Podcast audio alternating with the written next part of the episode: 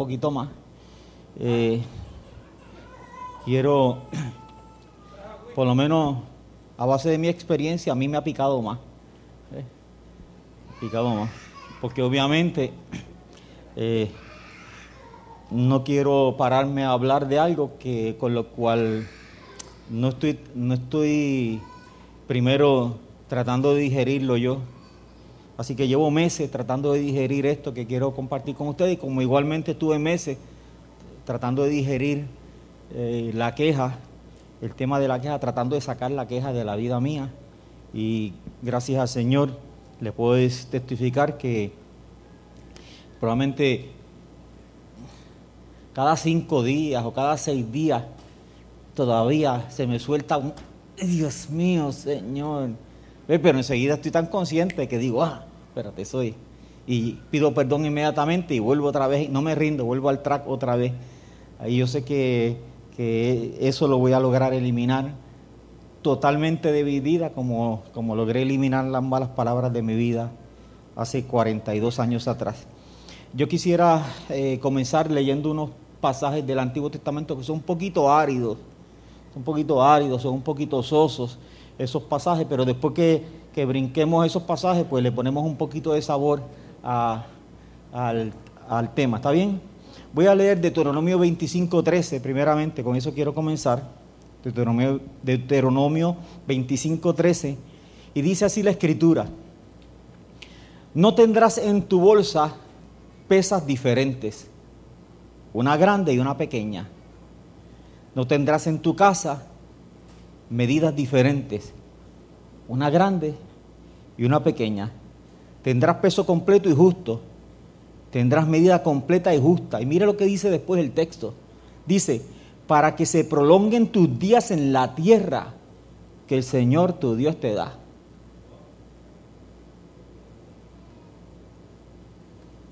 Es un mandamiento con, con condiciones, con promesa y con condiciones, ¿correcto? Y está hablando de qué está hablando? No está hablando de, no está hablando de homicidio, no está hablando de, inmoralidad sexual. Está hablando acerca de la gente tiene la costumbre de tener unas balanzas y tenían una que es 5 libras, pero no eran 5 libras.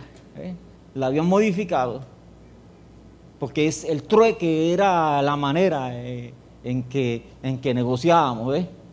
¿Eh? Este, cinco, cinco, hay aquí 5 libras de, papa, te la cambio por, por, cinco, por 10 de azúcar. Entonces ellos las tenían en su bolso, en, su bolsito la llevaban. Y el Señor está diciendo, no las no tendrás diferente, ni en el camino, no, las tendrás en tu casa, no tendrás en tu, en tu bolso, en tu maletín no las tendrás. Y Él está poniendo una condición y Él dice, para que se prolonguen tus días en la tierra que el Señor tu Dios te da. Porque todo el que hace estas cosas, todo el que comete injusticia es abominación para el Señor tu Dios. Voy a leer Proverbios 16, 11. Dice, el peso y las balanzas justas son del Señor. Todas las pesas de la bolsa son obra suya. Las pesitas que llevas en el maletín, las pesitas que tenías en tu casa, las que tenías en el, en el otro negocio allá, todas esas Dios quiere que tú sepas que Él tiene el control de sobre todo eso, que Él las ve y que son de Él, lo que significa que son santas. Y más adelante, el Proverbio 20.10 dice, pesas desiguales y medidas desiguales, ambas cosas son abominables al Señor. En un lado dice, el que tenga balanzas justas, son santas, son mías. El que no las tenga es abominación a Dios.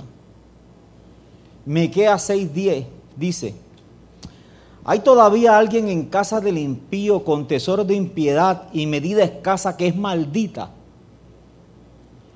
¿Puedo justificar balanzas falsas y bolsa de pesas engañosas? Porque los ricos de la ciudad están llenos de violencia, sus habitantes hablan mentiras y su lengua es engañosa en su boca. Por eso yo también te haré enfermar hiriéndote, asolándote por tus pecados. Tú comerás, pero no te saciarás, y tu belleza estará en medio de ti. Apartarás, pero nada salvarás. Y lo que salve yo lo entregaré a la espada. Sembrarás, pero no cegarás. Pisarás la oliva, pero no te ungirás con aceite, y la uva, pero no beberás vino. te lo voy a leer en otra versión que es un poquito más rica para nuestro español, la versión internacional. Dice, malvados, debo tolerar sus tesoros mal habidos y sus odiosas medidas adulteradas. Debo tener por justa la balanza falsa y la bolsa de pesas alteradas. Los ricos de la ciudad son gente violenta, sus habitantes son gente mentirosa, engañan con la boca y con la lengua. Por lo que a mí toca, te Dios está diciendo, te demoleré a golpes, te destruiré por tus pecados, comerás pero no te saciarás, sino que seguirás padeciendo hambre, lo que recojas no lo podrás retener, y lo que retengas lo entregaré a la espada, lo que siembres no lo cosecharás. Hello, estamos hablando más que... yo, yo, cuando yo estaba leyendo hace meses estos pasajes, meses atrás, estos pasajes, de momento, esta es la pregunta, pero si estamos hablando de balanza, Estamos hablando de balanza. ¿Por qué Dios es tan duro? Explico, estamos hablando, estamos hablando de que, qué sé yo, había una diferencia de, dos onzas. ¿Por qué Dios es tan duro? ¿Por qué, porque hay condiciones tan serias ahí en ese pasaje? Y la contestación es simple y sencilla. Porque la Biblia trata con dureza las balanzas falsas, falsas porque Balanza falsa es el fundamento sobre el cual se construyó el reino de las tinieblas, engaño. Eso es todo. Balanzas falsas, balanzas falsas, es, es engaño. Y engaño es el fundamento sobre el cual se construye el reino de las tinieblas. La diferencia entre el reino de las tinieblas y el reino de los cielos es que en el reino de los cielos solo se habla verdad. El engaño no existe en el reino de los cielos. Y la diferencia es que en el reino de las tinieblas no se habla verdad. Todo lo que se habla es engaño. Entonces Dios, aquí en este pasaje, está tratando con dureza este tema porque Él anhela, Dios anhela que su pueblo saque el engaño de su vida. Leo Isaías 53, 9, dice así y hablando de Jesús, y se dispuso con los impíos su sepultura, mas con los ricos fue en su muerte, aunque nunca hizo maldad, ni hubo engaño en su boca, nunca es un absoluto, ¿correcto? Eh, está diciendo que en toda la vida de Jesús, nunca en la boca de él hubo engaño.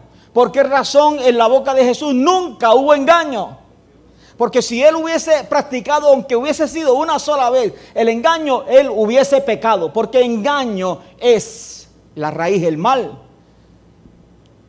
De, de la raíz de todos los males. Y es, la, y es la manera en que Satanás construye su reino. Mediante la zapata sobre el cual se construye, se edifica. El reino de las tinieblas se llama engaño. Engaño es el ataque número uno. No es el miedo, el miedo es el número dos. El ataque número uno del diablo al ser humano y en este caso a nosotros, la iglesia.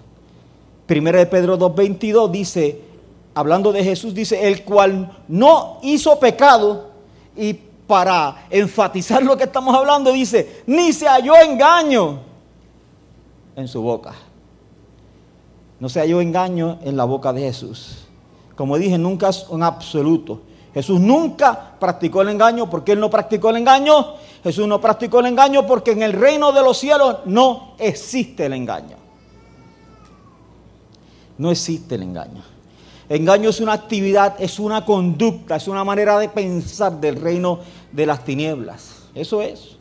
Y, el enemigo ha logrado tener dentro de nosotros, una, durante toda la vida de nosotros, ha logrado tener una embajada.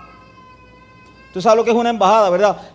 recientemente Estados Unidos acaba de eh, establecer una embajada en Cuba. No tenía embajada, tenía la oficina de, de, asuntos americanos en la embajada suiza. Una embajada es un gobierno de otro país, en otro lugar, en otro territorio. Cuando tú vas a la embajada, a la embajada americana en Cuba, allí las leyes que gobiernan allí son las leyes de Estados Unidos. Y hay inmunidad. Allí los americanos pueden hacer en ese territorio lo que les dé la gana. Tienen inmunidad, son intocables. Son leyes, son leyes internacionales. Todos los países las respetan. Si no le gusta lo que hacen los americanos, Cuba le puede decir, te tienes que ir. Pero mientras esté allí, tiene que respetar lo que ellos decidan allá internamente. Es un poder dentro de otro, es un gobierno dentro de otro.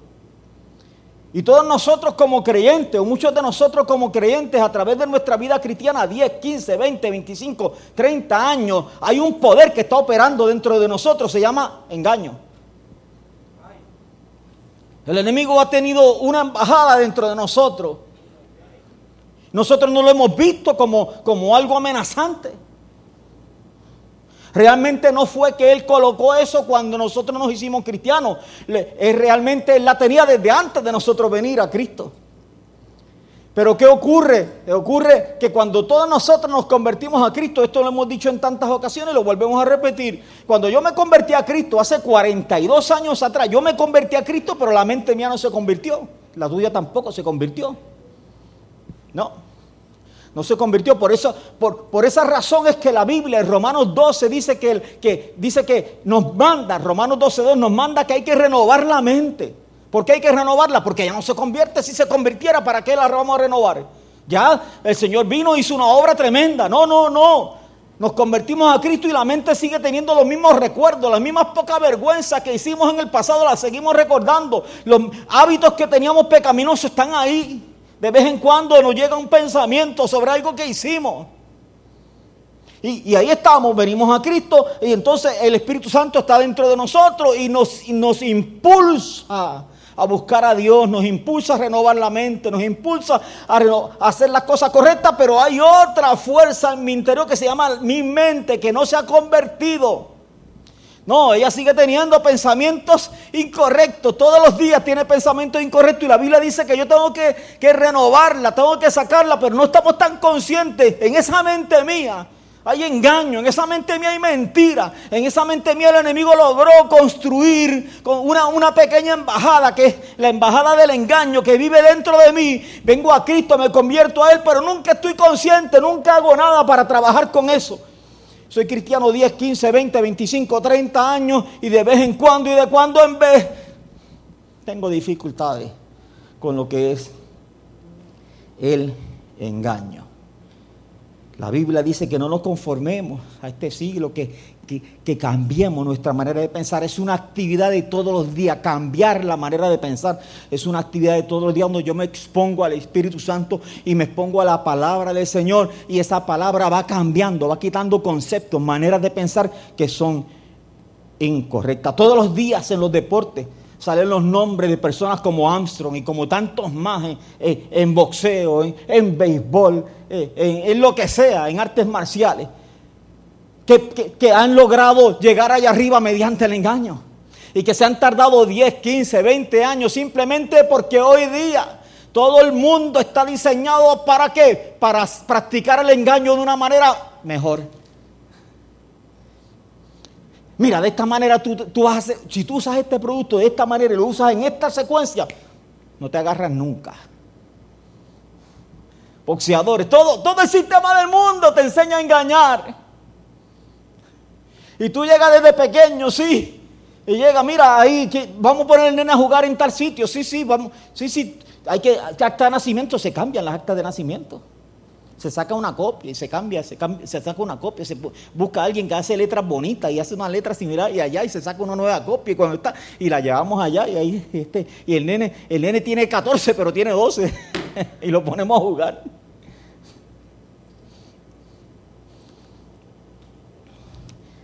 En meses pasados, hace dos meses atrás, ¿cuántos de ustedes escucharon que hace dos meses atrás miles de pastores renunciaron en Estados Unidos? Miles. ¿Cuántos de ustedes escucharon que hace dos meses atrás hubo, dentro de ese grupo de miles que renunciaron en Estados Unidos, hubo unos cuantos que se suicidaron? ¿No? Unos hackers entraron y sacaron unas listas de pastores que vivían, que practicaban el engaño en sus vidas. Se llama Ashley Madison List. Eso salió, explotó en Estados Unidos. Algunos pastores, eso fue un domingo donde miles de pastores, algunos se pararon en los púlpitos y renunciaron, otros no llegaron hasta los púlpitos y otros no llegaron a sus casas.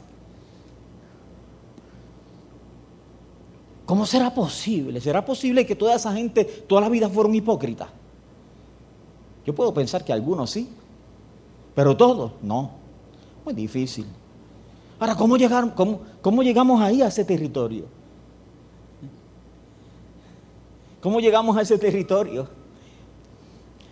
Es porque nunca, absolutamente nunca,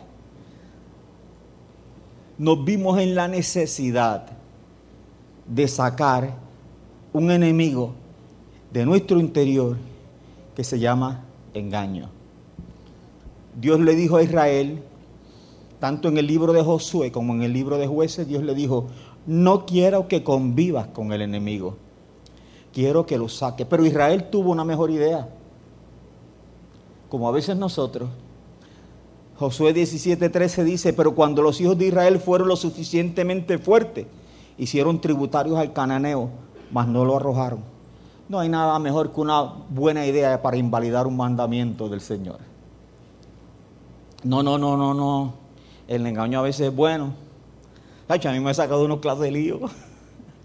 El engaño es bueno. No es malo, no, no es malo. De vez en cuando, tú sabes, de vez en cuando debemos. De vez en cuando.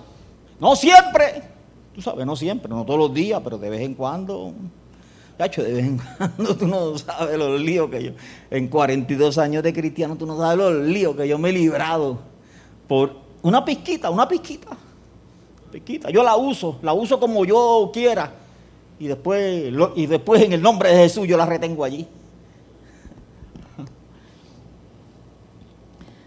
Los resultados de Israel fue que poco a poco empezaron a aceptar algunas maneras de pensar de ellos y poco a poco, y poco, a poco terminaron los, adorando a los dioses de ellos.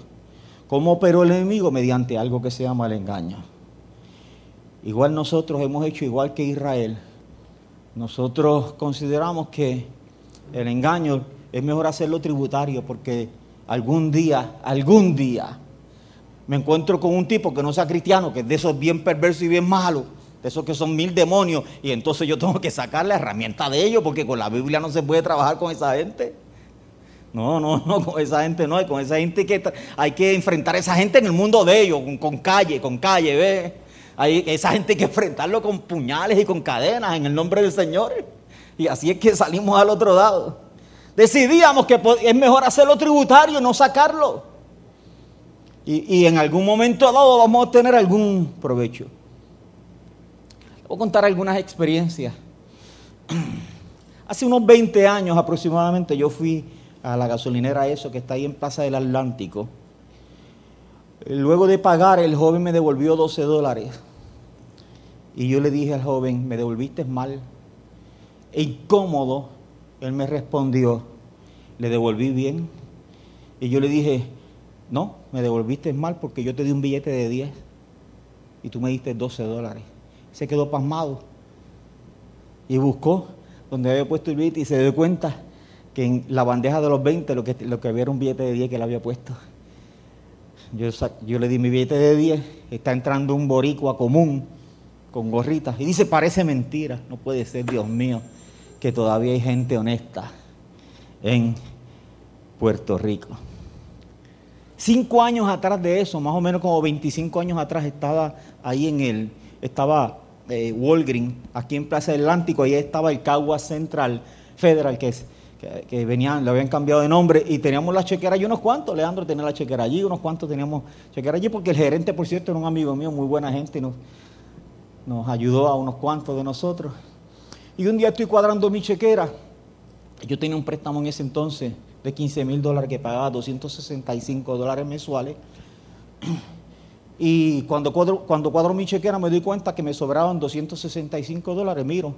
Y yo digo, Dios, pero si el cheque lo pagaron, el cheque lo habían pagado, pero el banco nunca lo restó. Yo fui al banco y hablé con un oficial amigo mío y le dije, mira, pasó esto. Ustedes pagaron el cheque de 265, pero no me lo restaron. No me lo restaron, por lo tanto me sobran 265 dólares que no son míos. Déjeme decirle, 25 años atrás 265 dólares era buen dinero. Bueno, todavía hoy lo es, todavía hoy lo es. Pero 25 años atrás 265 era mucho más. Y él, me dijo, él procedió a llenar todos los documentos y me dijo, si esto lo resolvemos, lo tiró. Y el próximo mes los 265 dólares estaban ahí otra vez. Así que yo voy otra vez, pero esta vez decidí ir más arriba porque el gerente es amigo mío, Carlos, que era surfer, había estudiado en la high, en la high nueva por los tiempos que yo estudié. Y, hablo con Carlos y digo, mira Carlos, yo vine aquí el mes pasado, pasó esto, y le explico, y me dice, ah, sí, no te preocupes, que eso lo vamos a arreglar, refréndame acá, un momentito, voy a llenar un documento aquí. Llenó un documento, el próximo mes, los 265 dólares estaban, y voy donde Carlos y le digo, mira Carlos, los 265 dólares están ahí, y me dice, ¿de cómo hacer? Y hice una llamada telefónica, y después de hacer una llamada telefónica, me dijo, olvídate de eso, los 265 dólares son tuyos, porque el banco dice que ahí no hay ningún error. Yo dije, de verdad, yo todavía no me atreví a usarlo hasta que llegó Navidad. Cuando, cuando llegó Navidad los esparaté. Eh, en el 1994 fue la el segundo viaje eh, mío a Cuba, febrero de 1994. Yo había ido en octubre del 93, eh, Edwin se había animado y, y, nos montamos, Edwin y yo nos fuimos para Cuba 12 días. Nos fuimos vía Santo Domingo. Cuando llegamos de allá, cuando llegamos, que llegamos a Puerto Rico, era esa era la época bien dura. La época que el gobierno americano te amenazaba con cárcel, te amenazaba con multas de 10 mil dólares. Y, obviamente entrar a, entrar a Cuba, pasar por migración cubana y aduana era molestoso, pero venir de regreso para enfrentar la, migración en esta, en, en americana igualmente era siempre riesgosa. Así que yo, yo digo que yo, mientras yo menos hable, esto es lo mejor, mientras yo menos hable. Y yo estoy pensando, Señor, hay una sola pregunta que la gente de migración no me puede, no me puede preguntar, porque si me la preguntan, voy a tener problemas. Si me preguntan este, de dónde viene, está bien, de Santo Domingo, ¿de dónde vengo? De Santo Domingo. Que no me pregunten cuántos días estuve en Santo Domingo. Pues si me preguntan cuántos días estuve en Santo Domingo, tengo dos alternativas. Tengo que mentir y decirle que estuve 12 días, o tengo que decir la verdad y tengo que decirle estuve unas horas. Y ahí tengo que explicarle que yo estaba en Cuba y todo lo demás que vi y todo lo Así que yo, yo, Edwin se quedó atrás, yo pasé primero sin ningún problema, pero cuando paso primero no me preguntaron nada. Me poncharon el pasaporte y me quedé esperando allá que venían. Edwin no le, Edwin no le pasó nada, ni le preguntaron nada. Le dijeron, ¿cuántos días estuvo fuera? 12. Ok, ya. Pero cuando, cuando yo estoy al, lado de acá, hay un oficial de migración y me dice, ¿qué usted hace ahí? Y yo le dije, esperando a mi hermano, ¿a usted ya lo chequearon? Y yo dije, señor, por eso estoy al lado de acá, le contesto yo. no puedo estar en ese lado a menos que me hayan chequeado. Y él parece que no le gustó que yo le contestara, que le contestara tan racionalmente y tan lógicamente que me dijo, venga acá, tráigame sus documentos. Yo voy y le le llevo los documentos a él. Y me dice, ¿dónde está su equipaje? Yo le dije, ese que está ahí en mi equipaje, tráigamelo. El hombre me dice, ¿cuántos días usted estuvo en Santo Domingo? Ah, la pregunta de los 64 mil chavitos. Y yo le dije, en Santo Domingo estuve unas horas. Y el hombre dice, ¿cómo que usted estuvo unas horas en Santo Domingo si aquí dice que usted salió hace 12 días? Y yo vuelvo y le contesto racionalmente, digo, pues eso significa que yo no estaba en Santo Domingo. Me dice, si usted no estaba en Santo Domingo, ¿dónde, estaba usted? Yo con, un nerviosismo por dentro que no sé si me daba risa o qué. ya Edwin había pasado. Y yo le digo, ah, yo estaba en Cuba. Por poco se le caen los, los documentos míos. El hombre gritó, en Cuba. Y, y ya usted sabe lo que pasó. Me rodearon. yo era un delincuente. Y yo dije, sí, en Cuba. Y usted, ese avión viene de Cuba. Yo dije, no, viene de Santo Domingo, le dije yo. viene de Santo Domingo. ¿Toda esa gente estaba en Cuba? Me, dice, yo le dije, yo le dije, pero yo no entiendo por qué usted se molesta. Le contesto, yo no entiendo por qué usted se molesta porque le señalé así, le dije, ¿usted ve el negrito que está allí? Sí, es dominicano. Le dije yo. Y el hombre mayor del pelito blanco y la barbita es español. Le dijo, le dije, ¿por qué usted se molesta que un dominicano vaya a Cuba o que un español vaya a Cuba? Y además, ¿por qué se molesta que yo vaya a Cuba? Le digo yo, ahí me monto yo también, le digo, ¿por qué se molesta que yo vaya a Cuba? Si yo no, si yo no estoy haciendo transacciones económicas con el gobierno cubano, yo soy simplemente un pastor que fui a visitar las iglesias cristianas allá en Cuba y le llevé medicina a la gente pobre, y le llevé ropa y le llevé alimento. ¿Cuál es el problema? Yo no hice transacciones económicas con Fidel Castro.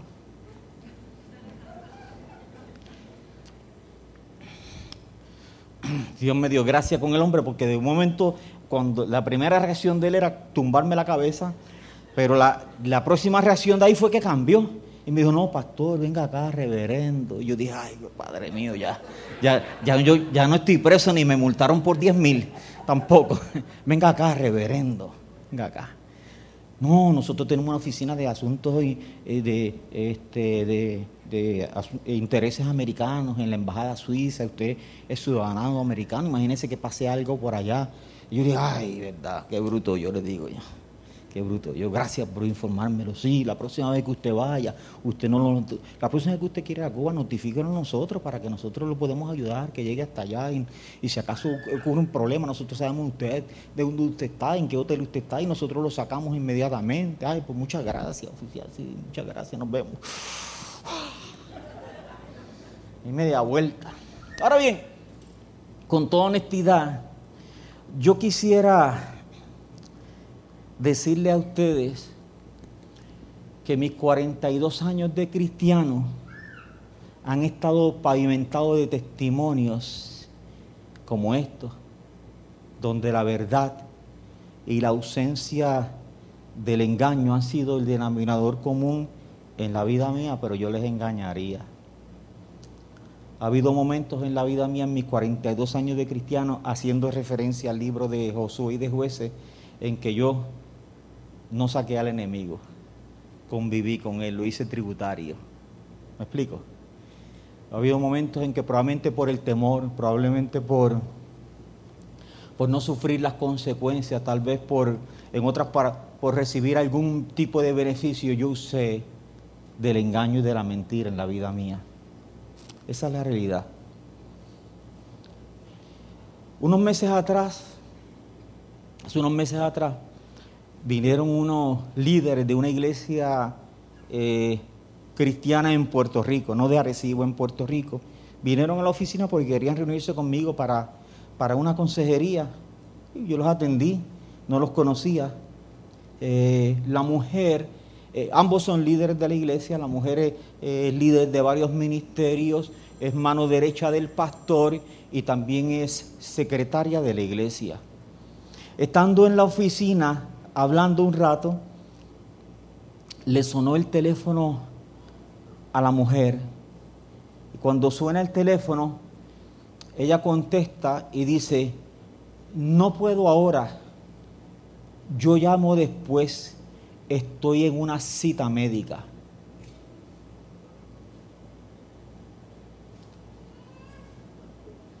Yo me quedé medio pasmado. Ahora soy doctor. Ahora soy doctor. Doctor corazón.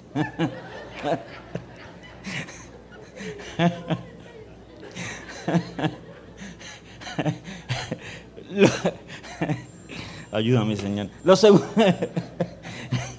lo segundo que pensé, eh, lo primero que pensé fue, eh, rayo, pero ellos no, ellos son la mano derecha del pastor, la mano y líder de un montón de ministerios y todo lo demás. Y lo segundo que pensé fue, yo llevo tantas décadas escuchando eso, ahí en esa oficina. Usted no tiene idea de cuántas veces a, través de aproximadamente 25 años suenan los teléfonos. Ah, obviamente 25 años yo llevo dando la consejería, pero hay gente que, no han sonado los teléfonos, pero me han dicho, yo le dije al esposo mío que estoy en tal sitio. no sabe que yo estoy aquí. Yo le dije que iba para Mayagüez.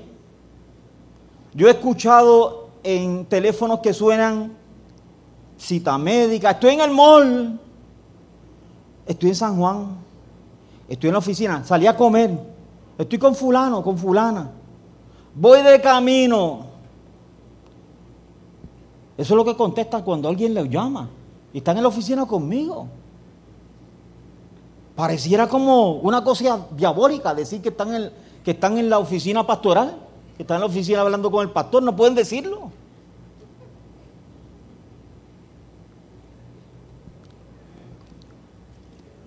Es, interesante, te voy a decir por qué. Yo me he encontrado en el camino con hermanos que están fumándose un cigarrillo en algún lugar y me ven y sueltan el cigarrillo. Lo sueltan. O se esconden.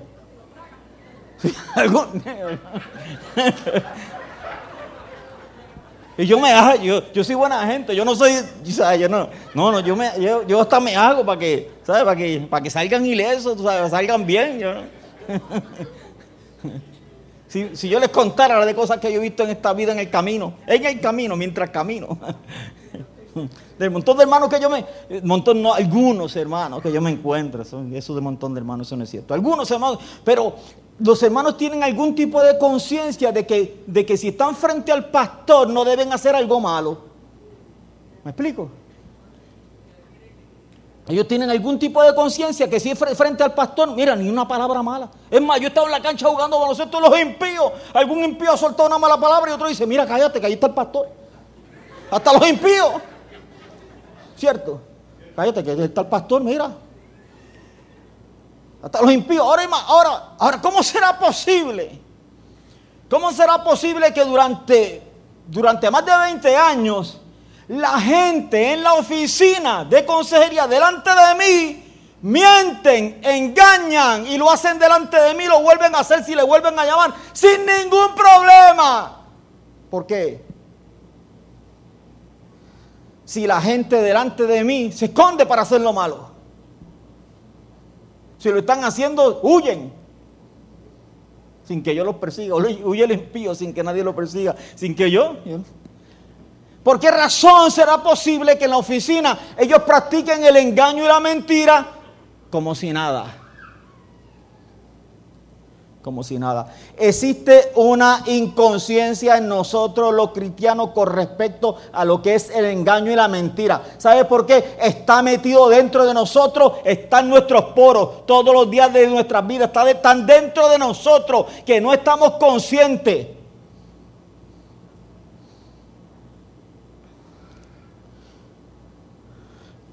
Ha convivido con nosotros el engaño durante tantos años que ya, ya no es enemigo, es tributario.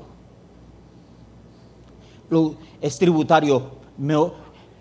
tributario era el pueblo que estaba subyugado, pero le ofrecía un beneficio a ellos. El engaño no es mi enemigo, yo creo que lo tengo subyugado porque me ofrece un beneficio. De vez en cuando me saca de aprietos. ¿Con quién texteabas? De vez en cuando me saca de aprietos. ¿Con quién hablabas? De vez en cuando me saca de aprietos. ¿Qué hacías? ¿Dónde estabas? De vez en cuando me saca de aprietos. Yo me estoy explicando bien, ¿verdad? Yo les dije que esto pica, ¿verdad que sí? Que pica más que la queja, ¿verdad que sí? Ok. Le voy a contar otro testimonio para que ustedes vean cuánto el engaño está dentro de nosotros. Yo estaba hace,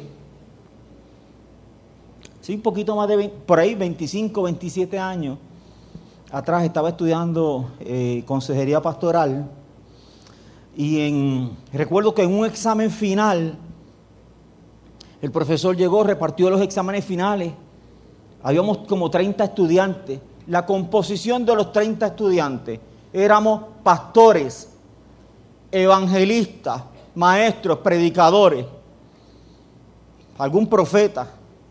Para esa época no había ningún apóstol allí. Esa era la composición y, algún líder de iglesia que no tuviese ninguno de esos títulos. Esa era la composición de los que estábamos allí. 30 personas así, líderes. Es un examen final y el profesor reparte los exámenes y de momento me mira a mí y me dice, Fren, yo me tengo que ir, administrame el examen. Y dije, a rayo, dije yo. Por un lado dije, me sentí bien, qué confianza de que él me diga a mí. Yo, de hecho, yo, tenía A, en, en, la clase y no había sacado menos de 100 en ninguno de los exámenes, así que yo dije, así que me sentí bien y yo dije, ok, el profesor se fue y yo comienzo a hacer el examen y yo no les miento a ustedes, yo les digo que había pastores, profetas, evangelistas, maestros, predicadores, eso es lo que había, ¿verdad? El 80% de los que estaban allí empezaron a copiarse. ¿Estará el engaño en nuestras vidas? Yo decía, ¿qué hago, Dios mío? ¿Qué hago? Y lo pensé, me puse nervioso, lo pensé, ¿qué hago? Y ahí mismo me paré y le dije, ¿ustedes pueden parar el examen un momentito? Yo recuerdo cuando el profesor preguntó en la clase por qué razón nosotros habíamos entrado a coger este curso. Y todos nosotros dijimos que queríamos herramientas en nuestras vidas que nos capacitaran a nosotros para hacer la obra del ministerio mejor, para atender a la gente mejor. Eso dijo todo el mundo aquí, incluyéndome yo. Pero parece que ser que hoy eso cambió. Eso no nos interesa a nosotros. Nosotros queremos una buena nota. Somos pastores, predicadores, maestros, evangelistas que hoy estamos dispuestos a mentir, hoy estamos dispuestos a engañar en este lugar. Y, el profesor no está. Yo no voy a decir nada más, pero yo sé que el profesor se fue, pero Dios no se ha ido de este lugar. Y me senté. Nadie se copió.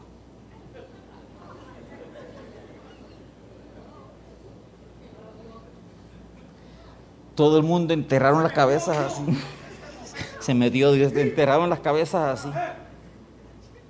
Yo sé que había una mujer de esta, como dice don Álvaro Muñoz, de esta pentecostal de doble tracción, que dijo, eso está bueno. eso está bueno. Y salió gozosa allí. Todo el mundo así, hacían así y lo entregaban allí, y lo entregaban. Y se fue todo el mundo en silencio sepulcral. Éramos pastores, predicadores, ministros, líderes. El 80% de nosotros estamos dispuestos a copiarnos. Estábamos dispuestos. O sea, ¿qué significa eso? Que la mayoría de nosotros, los que estamos allí, nunca habíamos sacado el engaño de nuestras vidas. Lo teníamos ahí, era bueno para algún momento. ¿Me explico? En algún momento es bueno, aunque aún en el reino de los cielos es bueno en algún momento el engaño, la mentira, la práctica del engaño y de la mentira.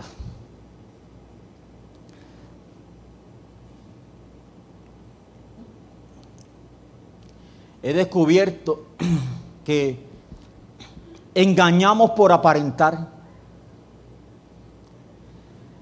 He descubierto que engañamos por reconocimiento.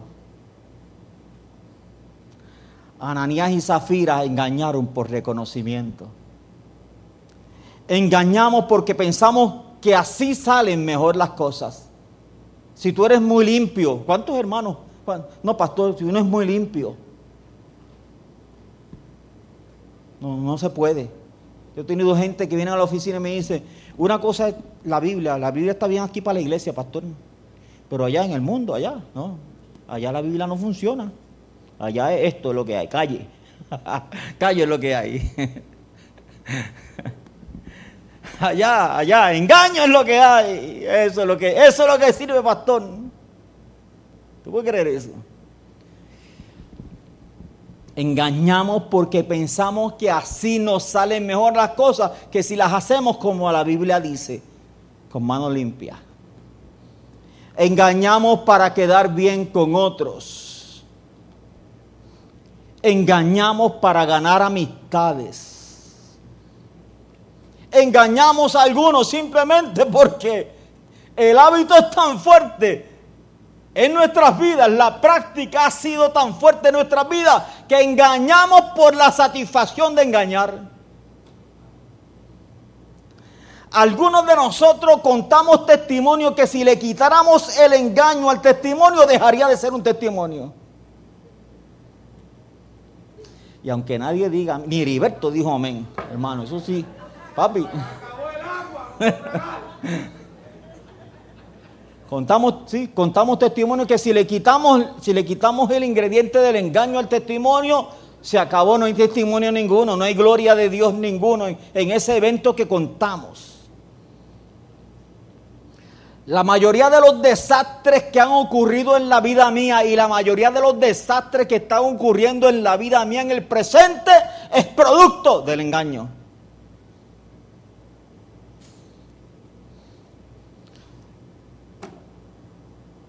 Podemos investigarlo. Sujeto a investigarlo y usted va a ver que es verdad. La mayoría de los desastres de nuestra vida, la mayoría. Digo la mayoría porque hay un evento que es fortuito, que no que es de gratis, ¿verdad? La vida no es justa y eso es cierto, Dios es justo Dios es bueno.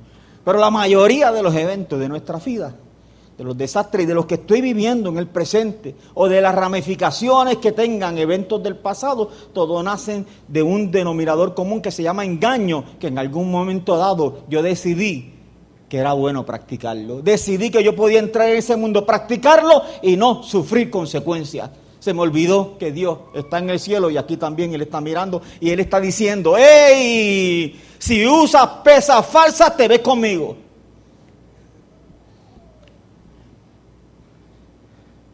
Si usas, si en tu casa tienen pesas falsas, te encuentras conmigo. Maletín tienes pesas falsas, te encuentras conmigo. Si en tu negocio tienes pesas falsas, te vas a encontrar conmigo. Y lo que tú piensas que, cosechaste no te va a prosperar. Y el aceite que tú piensas que sacaste no lo vas a poder usar. Se nos olvidó el ingrediente Dios. Si los, si los que pagaran fueran Edwin y yo, lo podemos seguir haciendo porque nos van a engañar. Pero el que paga no es ni Edwin ni yo. Y la Biblia dice que ese, ese no puede ser burlado. Jamás. Ese jamás, ese no puede ser burlado. En varias ocasiones yo le he mencionado la historia de Richard Dorsch. Richard Dorsch fue, hace muchos años atrás, él murió hace unos años atrás, él fue el ministro más prominente de la ciudad de Chicago de las asambleas de Dios hace algunos 30 años atrás, el más prominente era, era considerado como un hombre íntegro y un hombre recto.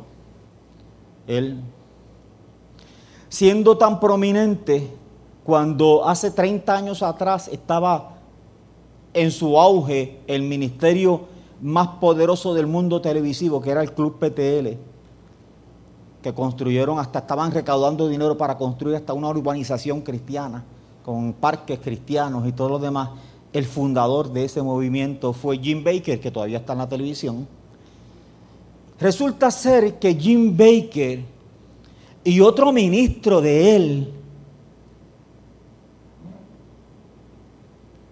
cogieron a la secretaria, una muchacha de veintipico de años, lo más bonita ella, la drogaron, la endrogaron y la violaron. La pregunta es, ¿de quién fue? ¿De quién lo dijo primero? Porque participaron dos. ¿De quién fue la idea primero? Jim Baker le dijo al otro, ¿cómo tú te atreves a decirle a otro, a otro ministro, mira, vamos a... ¿cómo, se da eso, verdad? ¿O fue el otro, que el otro ministro que le dijo a Jim Baker, mira, esa muchacha está bien buena, ¿por qué no la drogamos y la violamos? Yo me estoy explicando, ¿verdad? ¿dónde llega nuestra desvergüenza, nuestro, nuestra falta de pudor? Que nosotros los seres humanos cuando hacemos algo incorrecto lo queremos hacer escondida. Lo queremos hacer escondida, pero llega el momento en que ante otro, ante otro ministro decidimos, ahí podemos, podemos drogarla y, y abusar de ella. Eso hicieron. Nunca pensaron que en, que en el estado de la muchacha ella no se fue totalmente inconsciente. Y después del evento ella tenía los recuerdos de lo que había pasado. Y ella fue y los confrontó a ellos y se asustaron. Y decidieron que en ese entonces era bueno pagarle 265 mil dólares con dinero de las ofrendas que se habían destinado para otra cosa. Y aquí es que entra el gran Richard Dorsch, el hombre íntegro, el hombre respetable. Y Jim Baker convence a Richard Dorsch que sea el que haga la transacción, que haga el acuerdo con la muchacha de entregarle en un maletín los 265 mil dólares para que ella no le diga a nadie que ellos la violaron. Y Richard Dorsch lo hizo. Él se sentó y dijo, si yo no hago esto, este ministerio que en ese entonces recaudaba, yo no recuerdo cuánto, eran una cantidad increíble. Olvídese de, los demás ministerios, que en ese entonces era Jimmy Swagger, creo que era el segundo que más recaudaba dinero en ese entonces. Esa gente recaudaba millones de dólares mensuales. Y, Jim y, Richard Dodge pensó, si yo no hago esto, este ministerio se cae. Así que él hizo la transacción, entregó el maletín y la muchacha tenía a alguien que había hablado, que le había contado, ya usted sabe. Y ese le contó a alguien, cuando vino a ver, vino una investigación federal. Y metieron preso a Jim Baker, metieron preso al ministro y metieron preso a Richard Dodge le sentenciaron a ocho años, era un hombre tan recto, en, dos años y medio salió. Pasó un proceso de unos cuantos años de una disciplina de las asambleas de Dios y fue restaurado al ministerio. Y después, durante muchos años, a veces yo oraba con él. A las 12 de la noche tenía un programa de oración que duraba como 12 horas, de 12 a 2 de la mañana. Y así, viejitos, tuvo ese programa que atendía que millones de personas lo seguían en ese tiempo de oración de 12 a 2 de la mañana le enviaban peticiones de oración porque realmente era un hombre de Dios que había fallado pero se había levantado. Él escribió un libro, tal vez ustedes, eh, después de ese evento, él escribió un libro, muy famoso el libro, extraordinario, excelente. Lo mejor sobre esa temática se llama Integridad. ¿Cómo la perdí? Y mis esfuerzos por recuperarla. Increíble, un libro yo recuerdo que yo leí ese libro eh, y, en, varias partes del libro yo tenía que literalmente detenerme y echarme a llorar llorando con él. ¿Cómo cayó ahí? Un hombre tan santo, un hombre tan recto, un ministro de toda su vida, de toda su vida. Es porque no hemos sacado el engaño de nosotros. No hemos considerado que es un enemigo de temer pensamientos incorrectos, pensamientos ilegales, jugamos con ellos, están ahí. Actitudes, estamos dispuestos, estamos dispuestos a, decir. Eh,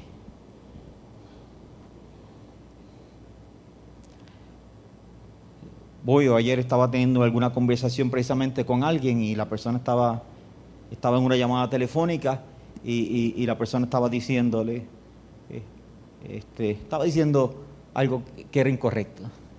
Una mentira. Creyente. Y yo estoy ahí. Y yo estoy ahí. Lo practicamos. Nosotros practicamos la mentira y el engaño. La practicamos. La practicamos. Nuestros sistemas de, de celulares todos los días se diseñan. Se diseñan aplicaciones para que los hijos aprendan a engañar a los padres. Todos los días se diseñan aplicaciones para que los hombres las bajen esas aplicaciones y las puedan utilizar y engañen a las, a las esposas. O para que las esposas bajen esas aplicaciones y engañen a los esposos. Hay aplicaciones en donde yo te puedo enviar una foto y al minuto y al minuto la foto desapareció de aquí, desapareció de allá, desapareció de los dos lugares. De hecho, hace como seis meses atrás, había un revuelo en, el mundo entero porque una de las aplicaciones famosas de esas que la foto desaparecen, unos hackers habían entrado. porque en un servidor todas las fotos estaban. Y entonces había amenaza de que iban a sacar las fotos, montones de fotos, que todo el mundo está usando ese servidor pensando que todas las fotos desaparecieron y no desaparecieron. Hay un lugar donde estaban. Precisamente ese fue el problema de lo que pasó con Ashley Madison Lee, de los pastores, de por qué renunciaron hace dos meses atrás miles de pastores en Estados Unidos, porque unos pastores se suicidaron, porque los sacaron de, una, de, un, de, una, de, un, de un servidor, sacaron información, por qué estaba allí, cómo estaba allí, no sé cómo se dio esos eventos, porque de eso no sé mucho, lo que sí yo sé es el resultado de lo que ocurrió. Lo que ocurrió era que eran pastores que estaban practicando durante algunos años, estaban practicando el engaño en su vida. El testimonio de la Biblia contra el engaño es impresionante. Sí, sí. Voy a mencionar algunas cosas ahora, otras cosas voy a mencionar el, domingo. Jesús declaró una palabra de juicio sobre la higuera porque la higuera era una higuera engañosa. ¿Se acuerdan?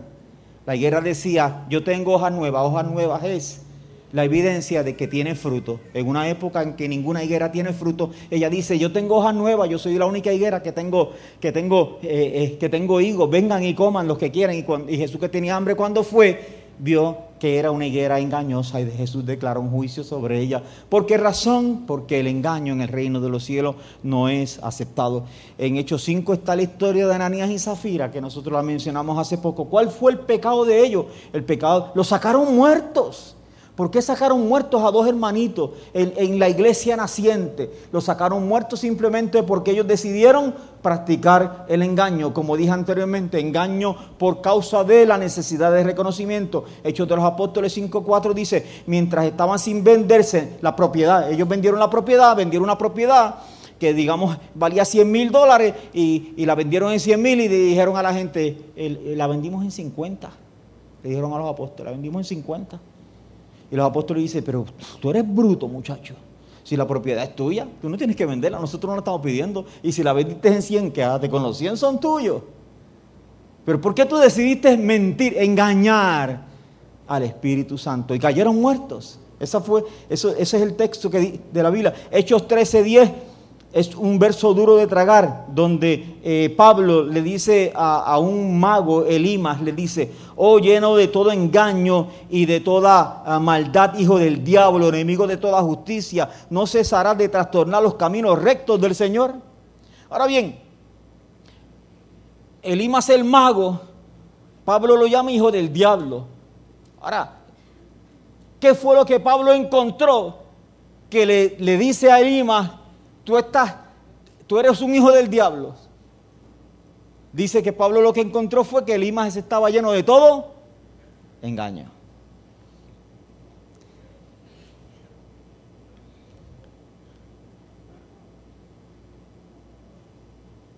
Roberto Miranda, ya estoy terminando hoy. Roberto Miranda, cuando estuvo aquí, dijo algo que a mí me impresionó tanto, nunca se me va olvidado, yo nunca lo pensé. Y a mí nunca se me ha olvidado ese día que él lo dijo, yo lo pesqué y lo metí en mi corazón. Él dijo, ¿sabes por qué el diablo nunca pudo tentar a Jesús? Porque nunca pudo encontrar nada de él dentro de Jesús. Por esa razón. ¿Sabes por qué el diablo puede tentarme a mí? Porque él, puede, él ha sabido encontrar algo de él dentro de mí. Así que Elimas, Pablo le dice, tú eres, tú eres un hijo del diablo, tú estás lleno de tanto engaño. Así que me parece que sería bueno hacerme una pregunta bien fuerte en esta noche para terminar.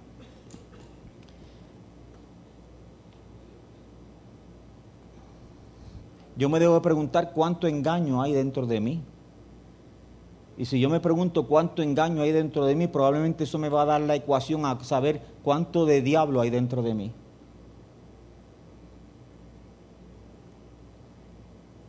Porque va a ser similar.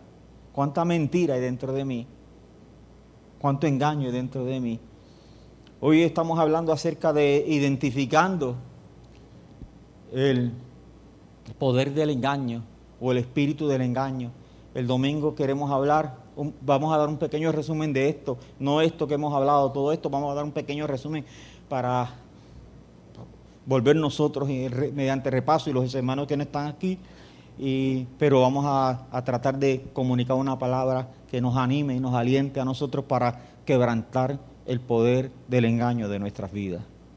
Esa es mi decisión, yo estoy trabajando con eso bien seriamente, estoy trabajando en mi vida con eso bien seriamente, igual que estoy trabajando con todo mi corazón para sacar la queja de la vida mía. Así que oremos para que el Señor nos ayude el, domingo este, a poder comunicar una palabra que sea eh, no de culpa, que sea una palabra de esperanza. Amén. Que sea una palabra de esperanza y, y, mira si, mira cuánta esperanza hay en la Biblia. La Biblia llama, cuando, cuando se está refiriendo a Dios, lo llama el Dios de Abraham, ¿cierto? El Dios de Isaac y el Dios de Jacob. ¿Correcto? Y Jacob era un engañoso.